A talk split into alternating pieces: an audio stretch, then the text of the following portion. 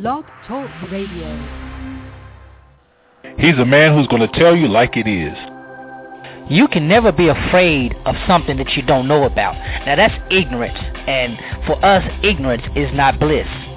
He's a man who's not afraid to talk about the real issues and not skate around it. Don't you think it's about time that you got tired of where you are? I mean, you have got to be ready for God to do something for you and let him move. He's a man who loves his God, his country, and his people.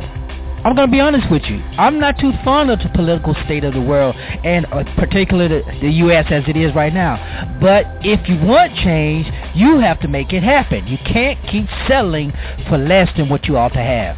He's a man who's sowing seeds of life, love, and liberation to anybody who's willing to hear. There comes a point in time where everybody just needs to shut their mouth up and listen to God. And God is the one who will lead us, and God is in all truth. He'll tell us everything we need. That covers every area, every facet, from politics to church to you name it. God's got it covered. He's a man that seeks the heart of God for the people of God.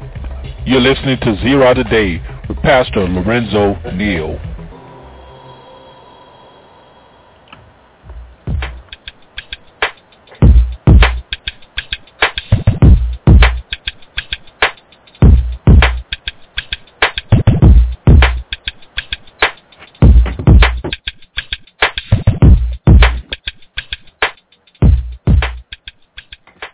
Morning and welcome to Zero Today.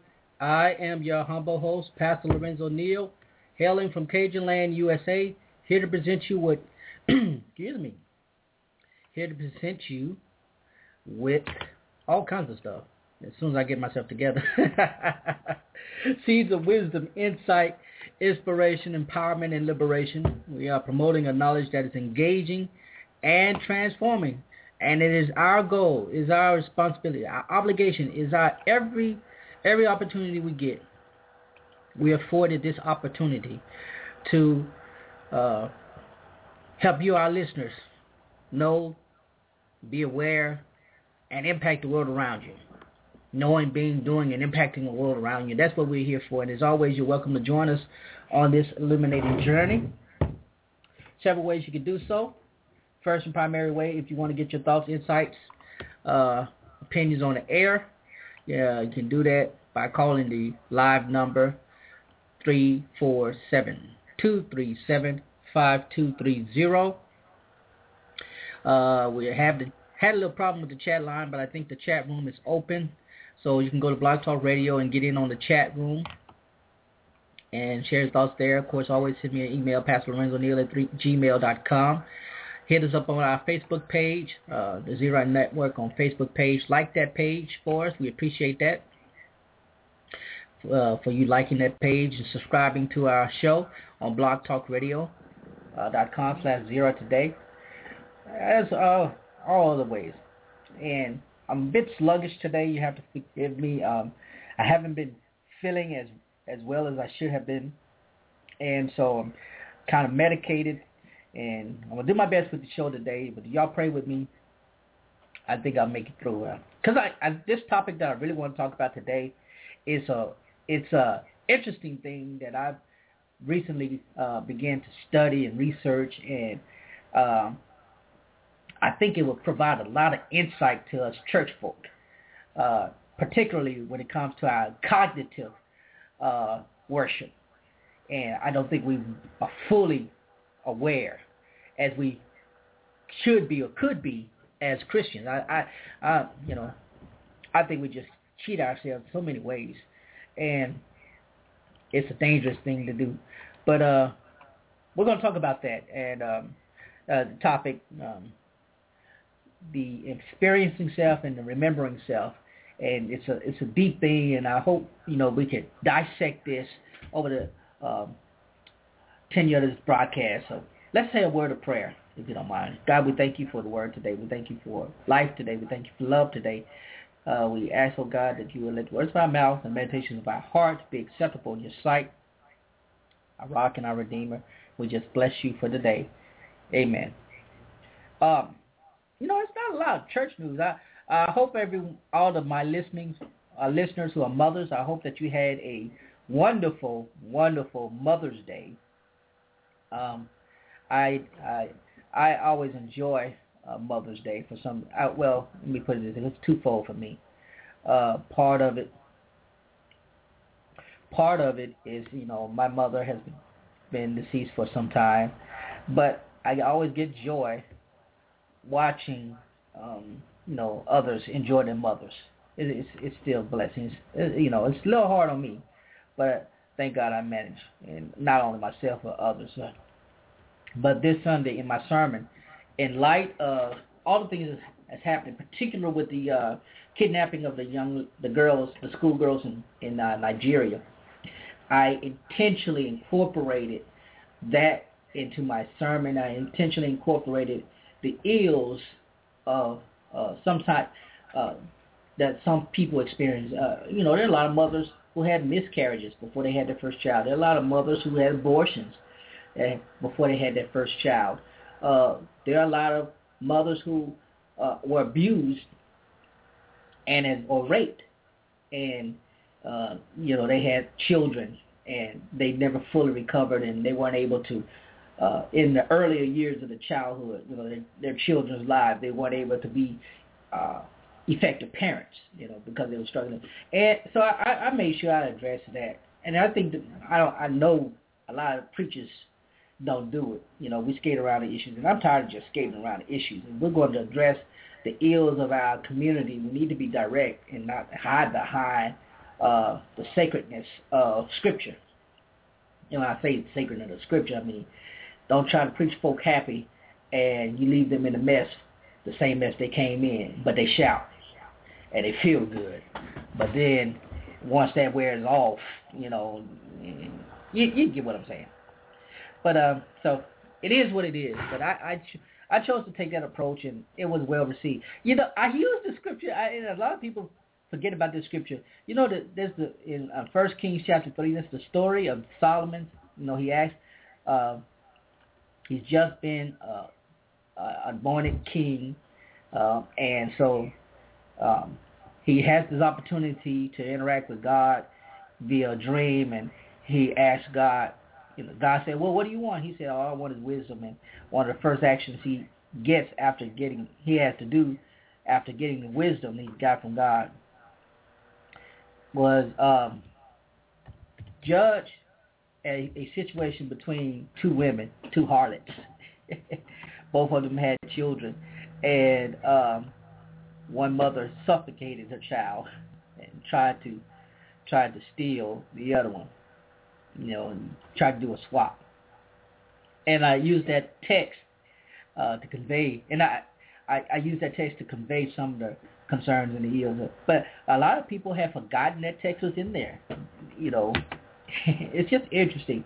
Every time I, you know, I, I love preaching from some of the more difficult texts in the Bible because it forces it forces us to really, really think, to really um, get beyond the, the the the normal type of preaching that's going that has become state, you know, a staple in in the black church. And I'm not talking about well it, it, across uh, uh, Western Christianity, you know, and it forces us to really, as a preacher, like if you follow the lectionary, it forces you to really, really, you know, stick to a text that may be difficult for one, the audience, and two, definitely may be difficult for you, uh, the preacher. But I, I enjoy it because it's shy. I enjoy the challenge. And um, you'd be surprised how many people were just unaware of that particular passage of scripture.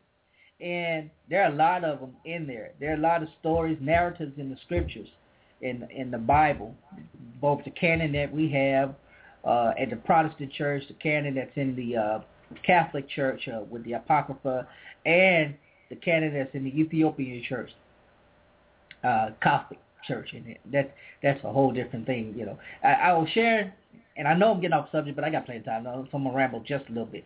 But I was sharing with a friend, and we were having a discussion about, you know, if there's a closed canon in scripture or it's still open canon, and why there's different uh, uh, books numerically in various uh, branches of Christianity. You know, In the, in the Coptic Church, there are 81 books in the Bible. In the Protestant Church, I think there are like 70 something. I mean, in the Catholic Church, there's like 70, 70, 76, 74, 70, 70 something, give or take. And in the Protestant Church, we have 66.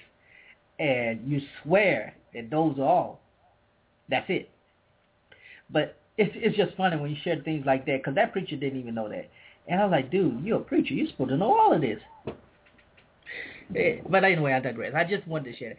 It was an interesting weekend, and I know I rambled off a little bit about that, but I just thought it was uh, something fun to share with you about this uh, the, the text that I used and whatnot. But anyway, there's a lot going on, and not a lot going on in church news. Maybe I, haven't, you know, I've been out the loop. I've been preaching and doing revivals, so I've been out the loop, and I may miss some stuff, but but um, not a lot, not not a lot going on. But I, I do want to address this one thing. Uh, it's been interesting to me. Uh, of course, uh, I'm talking. I'm about to talk about this uh, this new NFL draftee, um, uh, Michael Sam, who was drafted in the seventh round of the NFL draft, number 200, 249th pick. Uh, to the St. Louis Rams. Now, if you're not familiar with Michael Sams, Michael Sams was a standout player a defensive player for uh, Mizzou, the University of Missouri Columbia, which is part of the most dominant football uh, conference, which is the SEC. You know, that's the Alabama, LSU, Arkansas, and uh, all those. You know, it's the dominant athletic conference in all the college uh, athletics. And so he he he won co-defensive player of the year or something like that. And he, you know, he's an outstanding player on the college level, and it was he was just everyone knew he was getting he was going to be drafted until he made this coming out. He decided to go public with his sexuality. He made a press conference announcing that he was homosexual or is a homosexual or gay. I don't know what to call them now because they, you know, they're changing. uh, they don't want to be called gay anymore. They, I mean, they don't want to be called homosexual anymore because that's discriminating. They don't. Some don't like being called gay, but I don't know. Whatever they call, he is now. And so, uh, I, you know, it appeared at the time there was it was a uh, it was a smart move on his on his part because now he would be the first openly gay uh, professional football player in the NFL.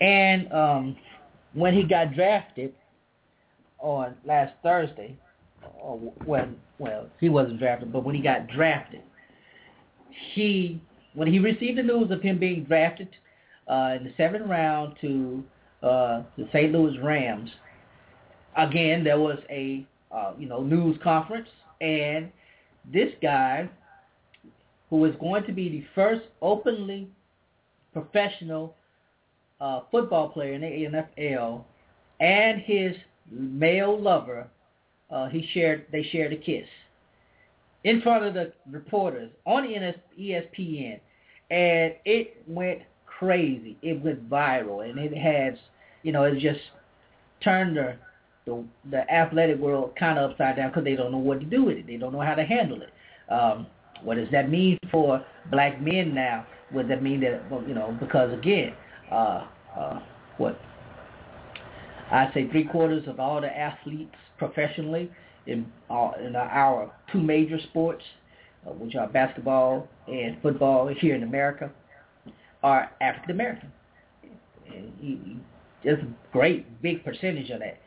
And the question is, where will he fit? And the other question was, how did his kiss, uh, how would it be affected his uh, his upcoming season? You know, what player, players gonna be trying to hurt him? I I'm, I don't know, but my my my amusement has come from the church world. The church, the black church is just they are we I say we are just in limbo because here we have a dilemma. What? How do we address this?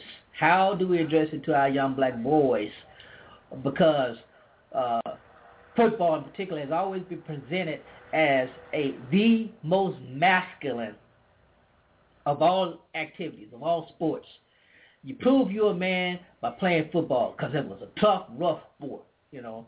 And now, how you know they have to, uh, you know, have to uh, address how are we going to deal to, uh, present this now? How we how do we incorporate this uh, new this new um, side of football into uh, the psyche uh, or the the um,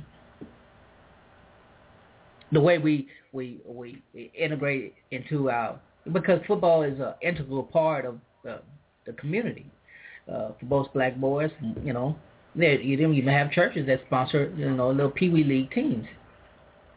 The question is, how do we put that you know in perspective? What do we do? How how do we address it? Because now you have uh, two professional organizations. You know, the last one with the NBA, uh, Jason Collins coming out, and now you have uh, Sam coming out, and you have these two professional organizations promoting this. And now, how, where are we as a church? How are we going to address it? It's just been funny because I've been reading some tweets, posts, and uh, Facebook posts and whatnot, and commentaries from um, some pastors who are progressive, and they're saying, well, this is a good thing for black, you know, because now they get to see that all black folk aren't this way, or it's a good thing for young men who may be struggling with gender identity issues, you know. And, yeah, there may be a point to that. But, again, it's going to be interesting how we how we integrate, how we uh, how we how we confront this. That's just me. I don't know. What do I know, you know? but uh, again, you know, I you, you want to congratulate him for the for what he's doing, but you want to be on guard to see how is this going to really affect, really, really affect these young boys who are aspiring to a professional career in athletics. You know, uh, I don't know. We'll see how it happens. I'm going to take a quick break, and when I come back from the break, we're going to get into the topic today, the remembering and the experiencing self, and how it relates to your church experience, your worship experience, you know. Because did you realize how much these really affect how you worship? Well, we'll talk about that more when we come back.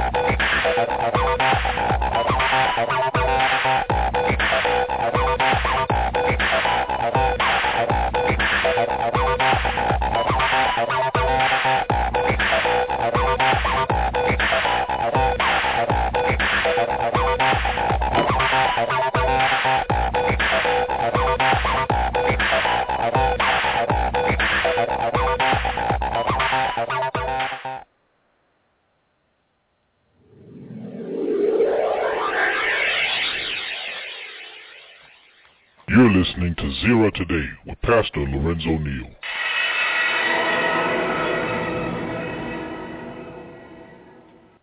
Dad, listen, we're going to go broke unless we figure out a way to divvy up the shared data plan fairly. So, uh, whoever's fathered the most children gets the most data. Let's just do it by hair. Body hair? Most dental work. What? Stop downloading and stop liking everything. It should be by who has the least amount of cartilage in their left knee. Just want to take a bath. Say no to sharing. Say yes to Sprint. With truly unlimited data, text, and calling. Friends, there's nothing as soothing as having a sweet aroma penetrate all of your senses. Peacock, the newest candle fragrance by Hecentric, is that aroma. Peacock is a vegan, hand-poured candle that fills the room with a soothing aroma that everyone is guaranteed to enjoy. Peacock by Hecentric is the fragrance developed by Lady Jocelyn Sanders that's designed to reflect the glory in everyday life. I guarantee you will not disappointed when you order your candle today from Hecentric. I have one at home and in my office, and I tell you, it's so good. It helps me relax at home, and it helps me concentrate and stay on task in the office. You need to order yours today by visiting LadySanders.com, and while there, also pick up a copy of her book, The Encounter. I'm telling you, you will love both. Peacock by Hecentric, reflecting the glory in everyday life. With the Name Your Price tool, you tell us what you want to pay, and we give you a range of coverages to choose from. Who is she? That's Flowbot. She's this new robot we're trying out, mostly for like small stuff. Wow. Look at her go. She's pretty good. Pretty good. Hey, Flowbot. Great job. Oops. Uh-oh, Flowbot is broken. The Name Your Price tool, only from Progressive. Call or click today. You know, I have been the victim of identity theft on more than one occasion, and I can tell you it's horrible. It is the worst experience any person could have. And it's it's not easy cleaning up the mess afterwards. So I decided recently to be proactive regarding my identity, my credit, and all this. So I began to look up into look into uh, LifeLock. LifeLock is a wonderful service that provides safe and secure identity protection for you. Now, it's more than just protecting your identity and your credit. It does full monitoring, scans all things and all attempts at uh, your uh, any attempt to try to take your identity, and not only that, but it is fast in its response to any threat to your identity, and it's safe and secure. And guess what? They offer a one million dollar guarantee if you are the victim of identity theft while you are a member of LifeLock. Now that's a deal you can't beat. And here's the other thing I love about LifeLock. The deal is that it's very free. Not free, but you know, it's reasonably priced. You can start uh, a package at ten dollars a month, and that will guarantee your security. That will guarantee your sanity. That will guarantee assurance that you know that your identity, your bank account, your credit card account, your encryptions, all that stuff is pre- is protected. So look into it right now. LifeLock. Go to their website, of course, www.lifelock.com, or visit their, you know, check out the price, check out their five-point system that they have, and I guarantee, the moment you sign up and you start feeling that security, you will never want to go back again. That's lifelock.com. Check them out today.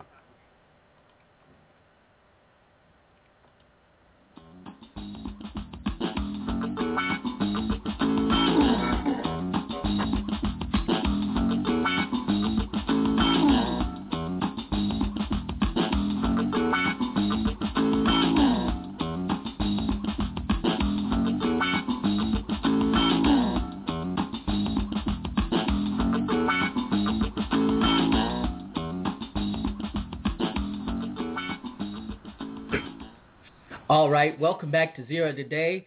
And again, I'm your humble host, Pastor Lorenzo Neal. Uh, listen, we are live on the air. The chat room is open.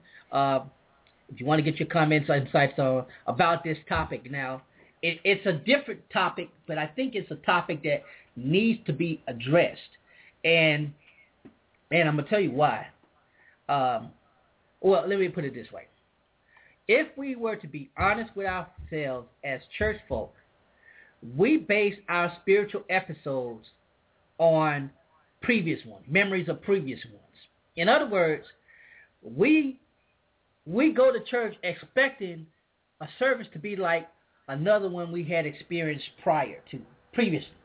You may not may not it's not always uh, uh, We're not fully aware of it, but there are moments in our in our worship experience that we flashback to, you know, we have moments of deja vu. Ooh, seems like we've been this before. And then there's those moments, uh, it, there's those moments where we just can't figure out what in the world is going on. Why, you know, we have, if you have, for example, you go to the same church every Sunday, And I, I let me tell you, I, I was growing up, and uh, we had a deacon in the church, and the deacon prayed the same prayer, the same almost verbatim every single time he prayed. So much so that the kids, we learned the prayer. and we began to, you know, we knew what he was going to pray every time he prayed it.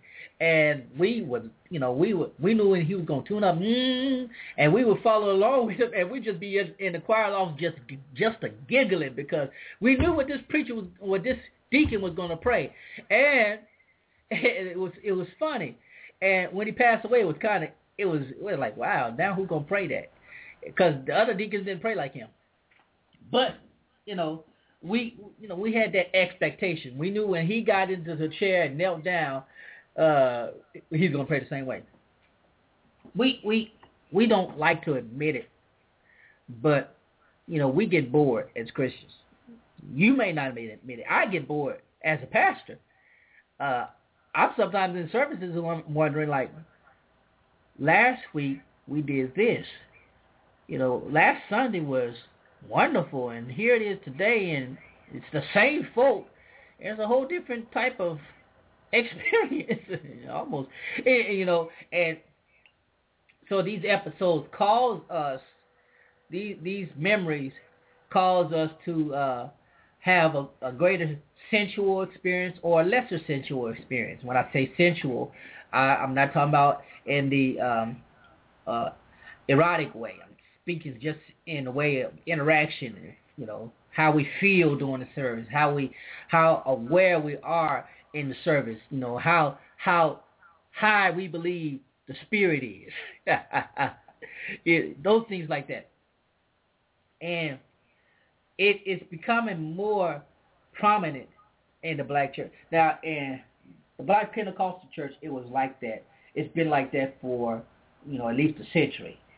Uh, where they had to have, you know, they didn't feel that they had church unless somebody shouted, unless somebody spoke in tongues, and you know, and the the children who grew up in that, and from, from my from my interaction with some of them who grew up in that type of church atmosphere, um, when they left that tradi- left that particular way, and so for example, you know, uh, I use uh, um, friend of mine who was a coach. She was Church of God in Christ, and was united, joined the a- AME Church, and you know, in the Church of God in Christ, it was always high. The, you know, the as far as the sensual environment, the sensual experience within the church uh, collectively. You know, everybody there was a collective.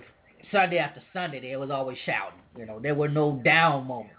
Whereas when she came into the AME church, there were more down moments than shouting moments. And uh, it was rather frustrating for her, particularly after she began to pastor, uh, because she couldn't understand why y'all ain't shouting. You know, she was trying to fluff the crowd up, but had not realized that the people were not used to that. Uh, you know, that was not their expectation regarding worship. Their expectation regarding worship was we we have this ritual, we go through this ritual, and you preach, and we done. and there's some churches like that, there, you know. But but if we were to be honest with ourselves, we do not fully engage ourselves during the worship experience. What do I mean by that? I what what I mean by that is that we lose uh, a corporate sense of worship for individual sense. And the individual sense of worship is really deceptive because it's based on uh, an a a memory, and so the memory may be good one, the memory may not be a good one. So if it's not a good one, we you know we like well we didn't have church today. Yeah, you know y'all know how it is. Black folk like to use oh man we had church today. We had some church. Ah, yeah, yeah. But when you ask them, what do you mean by you had church? What what does that? entail? What what does that mean? You know, you had church. Do you not attend church? So what is having church? What's the difference between having church and attending church? Well, their comeback would be, well, having church means people shouted, the preacher preached, the choir sang, and you know everybody was uplifted. in in their sensual uh, engagement of the worship experience. Or they had dead church where it appears that no one was engaged in the sensual experience, uh, sensual uh, part of the worship experience. In other words, you know, so if it's quiet, if it's if it's quiet, it's dead. If it's loud and you know volatile, it's church. It's you know, you get what I'm saying. So I decided to explore this. I decided to look into this, and, and um, I happened upon both biblical accounts where, where we see this in in and, and, and this one I'm going to try to draw from, and I came across uh, some research, a, uh, a book in particular, in uh, with Dr. Daniel Kahneman. I think that's how you say his name, Kahneman, and he's renowned uh, Nobel laureate who who has uh, you know done wonderful things investigate, investigating uh, what we would consider areas of psychology, behavior, cognitive uh, apprehension, and stuff, uh, you know, things of that nature. And his latest book, um, Thinking Fast and Slow, I, I purchased a copy of that, and he expounds a little bit more on memory and the effect of memory in regards to how happy we are, you know, determining happiness. Because uh, we are actually a differentiated person. You know, we have two selves in so many words. So we have the experiencing self and the remembering self. The experiencing self is the, uh, you know, what they call it, the real-time person. The real-time person. That's what we. That's what we are now. I am ex- my experiencing self right now as I am doing the show.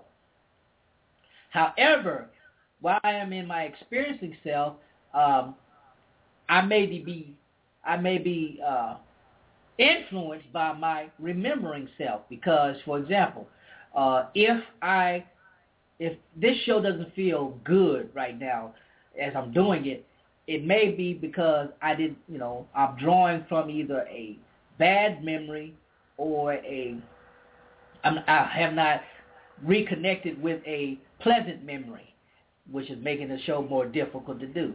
You, you understand what I'm saying? So, in essence, he's saying, you know, we have the characters of these stories in our narrative as we experience, have a worship experience, is ourselves, and and and we.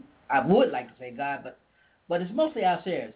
You know, our duality and I, I use Paul, and I, I, I found this a lot in the personal narratives of the Apostle Paul in the New Testament. Now, there are, if you read carefully some of his uh, letters, particularly the First Corinthian, the, the Corinthian letters, you find that he he he's a little open about himself. Uh, regarding some of the things that he believes to be happening. And the question was, I, the question I got was, I asked was, well, what made him infer this? You know, because there are occasions where he said, this is not from the Lord, this is not a commandment, this is me. And yet we have made what he said as a personal uh, reflection into doctrine. And but that's a whole different that's a whole different thing. I, I don't even have time to get into that. But that's uh, it was just interesting what I what I know, what I observed just from reading uh, some of the literature and some of the personal narratives of Paul uh, in Philippians one Philippians discourse where he talks about himself as have been the Hebrew of Hebrews and, then um, having you know gave all that up for the prize and then in particularly in Second Corinthians uh, 9, 10, or 10, 11, and 12 at least, he actually defends, you know, he goes on the defensive, explaining, you know, you know, uh, both his, his, himself as an authority figure regarding the leadership of the church and as an apostle uh, because people were trying to discredit him. But in in reading both in reading these narratives, Paul's personal narratives, not what she, not the ones that he he was addressing someone else, but the ones where he was addressing himself. I, I found particularly the biggest one that I found was in the Romans account in seven, Romans chapter seven, where he's talking about himself and his struggles, and this struggle, the duality that he was experiencing of you know, he really wanted to do the right thing, but he found himself not doing the right thing. You know, uh, and we've used that as a cop out. Some people have used that as a cop out, but I found that interesting and relatable because, as far as most Christians, particularly in the black church, I can't speak for you know. I, I know if some of you are offended by me using the black church, I'm only speaking from the cultural contextual perspective. Okay, the cultural contextual contextual perspective is that the black church is much more livelier and engaged sensually than uh, other ethnic groups. And you just go, you know, some of some of our bright white brothers and sisters are in, trying to embrace a little bit of the more sensual side of it. But we've always been sensual with, with our expression, even as slaves. You know, the slaves moan you know. And so now we incorporate that into our worship. So you know, sometimes I gotta moan because they say when you moan, the devil don't know what you're talking about. Well, the devil is a spirit; he doesn't have to hear express language audibly. I've always loved that, but that's just you know. Okay, I digress. I'm, let me get back on focus here. But we've always been that sensual experiencing uh, type of church. Uh, and because of that, we have we are more we are more the, the we are more the experiencing and uh, this this really is able to apply to us between the experiencing and the remembering self because we engage the remembering self more frequently than the experiencing self. And in the, in that in that particular sense, it causes us to determine whether a church service was good or not good, whether it was live or whether it was dead, whether the preacher, you know, preached for for me, you know, if the word convicted me or it didn't apply to me at all. You understand what I'm saying? And it is that kind of uh, disconnect, that cognitive dissonance that has greatly affected our worship experience and even more so our real connection with the divine because we go to church hoping to relive a previous experience. So we want to go to church on Sunday to shout because we shouted the previous service, uh, the previous Sunday. And we want to go to church to hear a quote unquote good word because we heard a quote unquote good word before, but that is based mostly on the memory and not the experiencing self.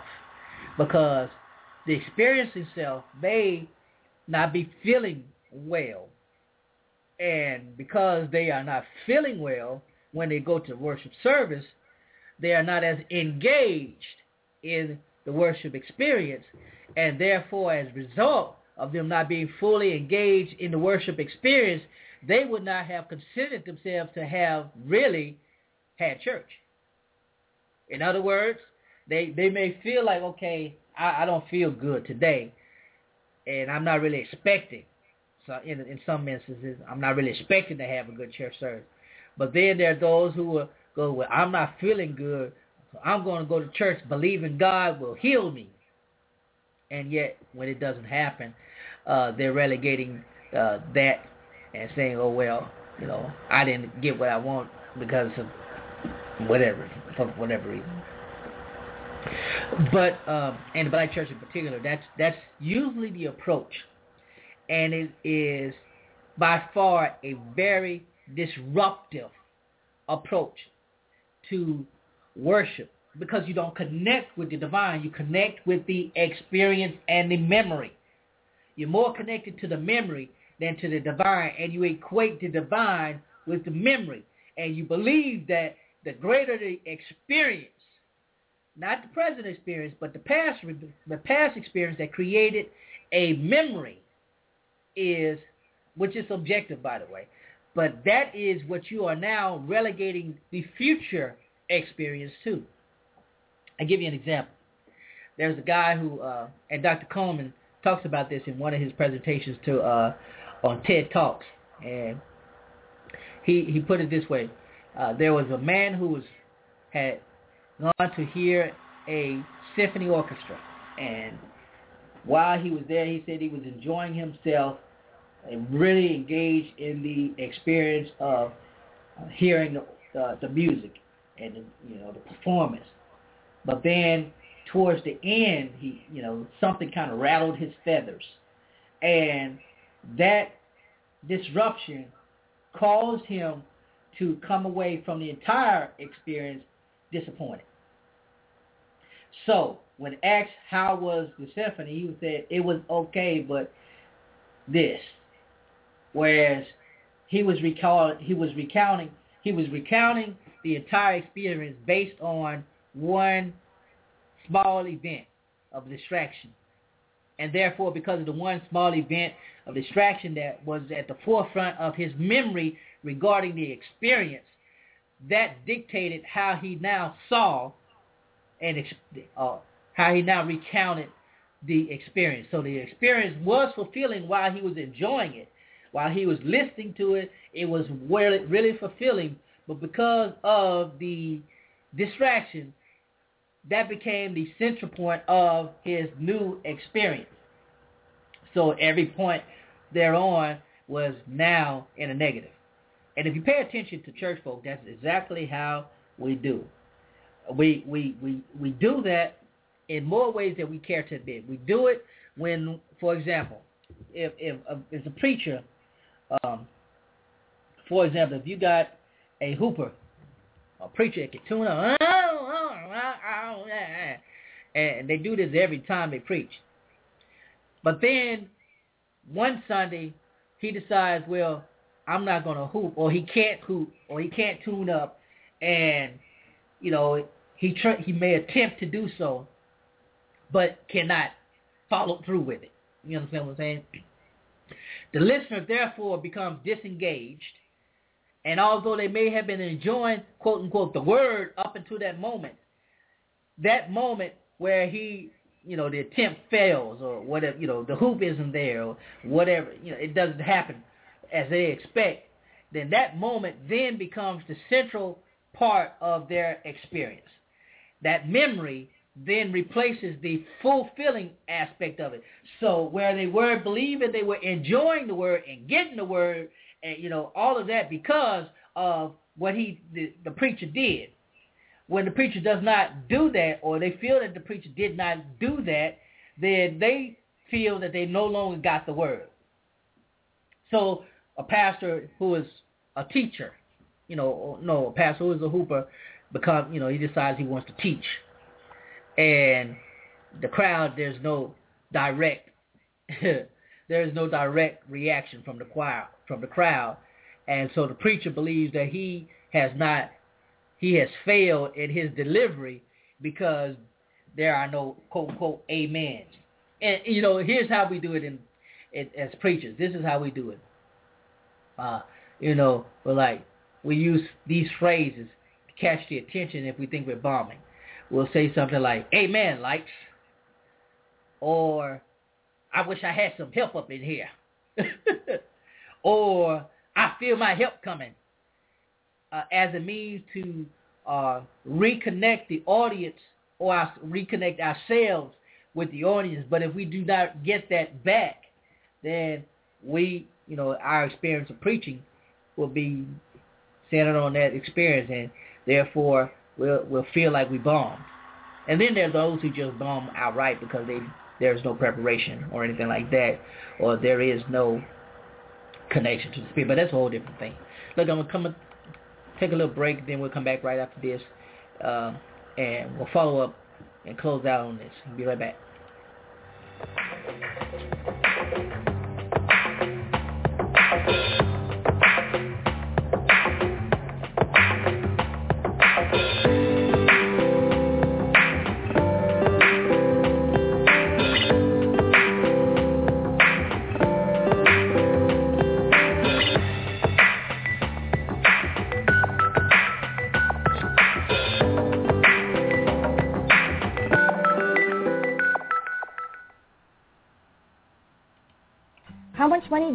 To make each month? That's the first question we'll ask when you decide to start your own home business through IncomeAtHome.com. As a success coach, I'm here to guide people like Karen who need to earn serious money from home. We were living payday to payday, and with four teenagers at home, we were worried. By the third month, I was banking more than $2,600. After only 18 months, I was consistently earning more than $7,000 a month. Now, it's a six-figure income, and I'm paying cash for college for four kids. We found our way out of rat race. Listen, this isn't selling soap or energy water to your friends. This is a real business bringing potential customers to your computer so you can earn money 24-7. IncomeAtHome.com is affiliated with a multi-billion dollar company and carries a triple A rating. So how much money do you need to earn each month from home? Visit IncomeAtHome.com right now for your chance to win $1,000. Jackson State University is not just another university. It's a community. It's a family. And that's not all. Jackson State University is a national leader in biomedical research and development. With world-class science, math, engineering, and technology departments. At Jackson State University, we're leading the way in technology and innovation. One Jackson State University, changing lives one student at a time. You've heard the saying, clothes make the man. Used to be that way with suits. Wear one and you'd start to think like one. Wall Street before Main Street, profit before people. Well, that's changing. I mean, look around. You see a lot more guys wearing suits. They're not thinking like suits. What it comes down to is this. Today, you don't have to be one to wear one. You're going to like the way you look. I guarantee it. It was the best day. It was the best day.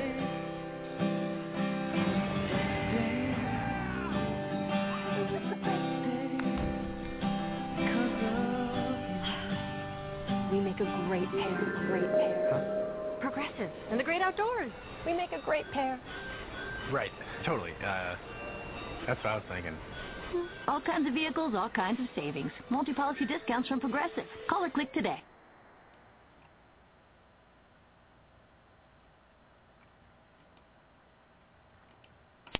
It was just gigantic. It was humongous. Enormous, huge bill. That's actually when we switched to Vonage. The service is great. I don't see any difference with the call quality. Or I can just pick up the phone, call. As many family members as I want. Ugh, why did I not do this earlier? I'm Laura Pruden, and this was my last bill. Before I switched to Vonage. Time is running out to get Vonage World for just $14.99 a month with unlimited domestic and international calls. Go to Vonage.com or call now.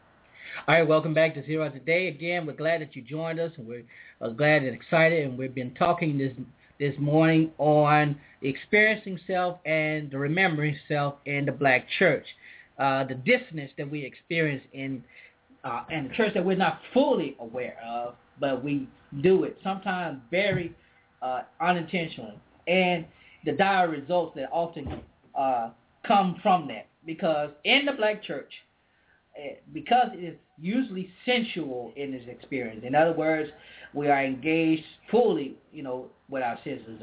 How what we hear connects to how we feel, connects to what we do, connects to how we interact with both the others, uh, those around us, and with the pastor, preacher, and in, in some ways with the divine.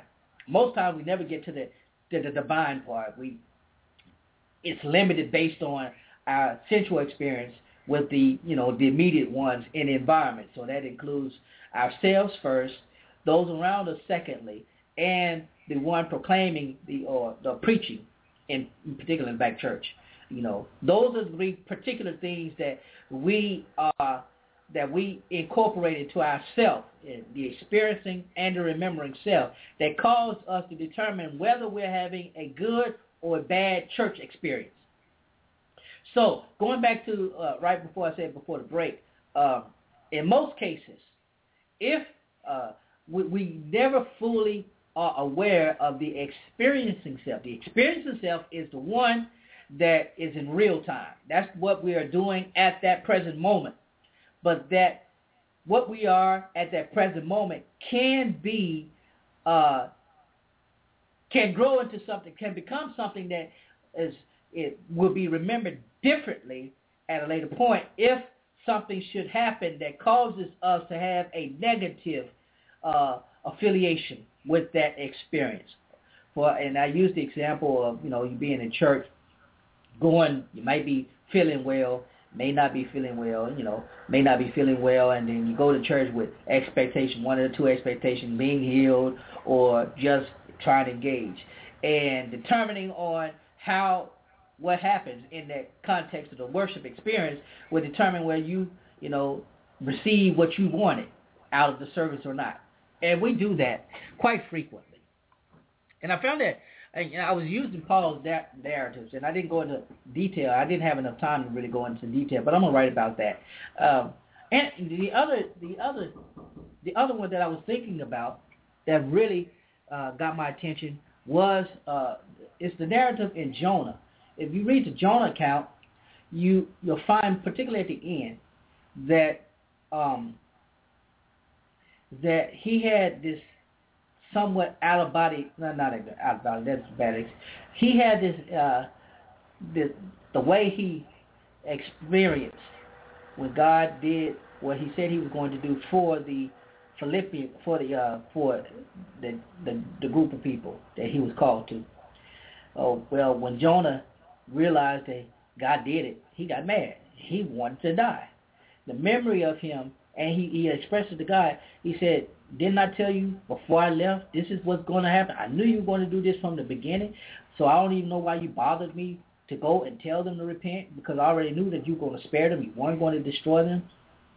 And that negative, that negative uh, experience caused him to basically want to die. It was it was so traumatic to him.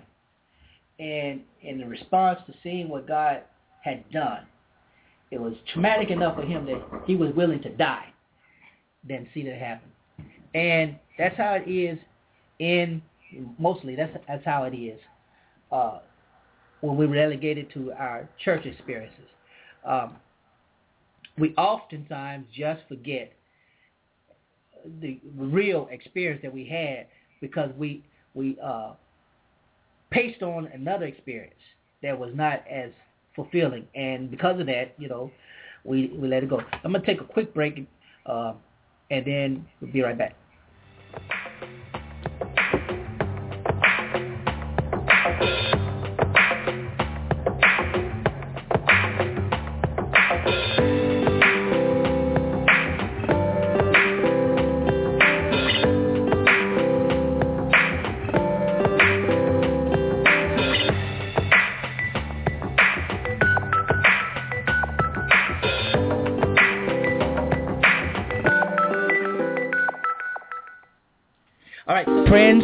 There's nothing as soothing as having a sweet aroma penetrate all of your senses.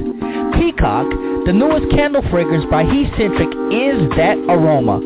Peacock is a vegan, hand-poured candle that fills the room with a soothing aroma that everyone is guaranteed to enjoy. Peacock by Hecentric is the fragrance developed by Lady Jocelyn Sanders that's designed to reflect the glory in everyday life. I guarantee you will not disappointed when you order your candle today from Hecentric. I have one at home and in my office, and I tell you, it's so good. It helps me relax at home, and it helps me concentrate and stay on task in the office.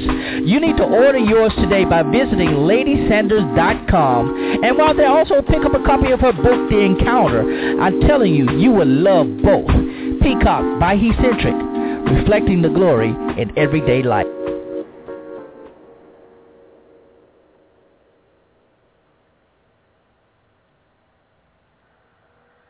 Okay, so I had to, I want to apologize. I had a quick had to take that quick break because uh, I had an interruption. But uh, these last few minutes, I because I, I, I, I've actually run out of time, and I I'm gonna have to come back and revisit it because again, I didn't fully uh, dissect it as I wanted to. There's so much there, and if you if you want to read up on what I'm talking about to get an idea uh, of what I'm trying to convey.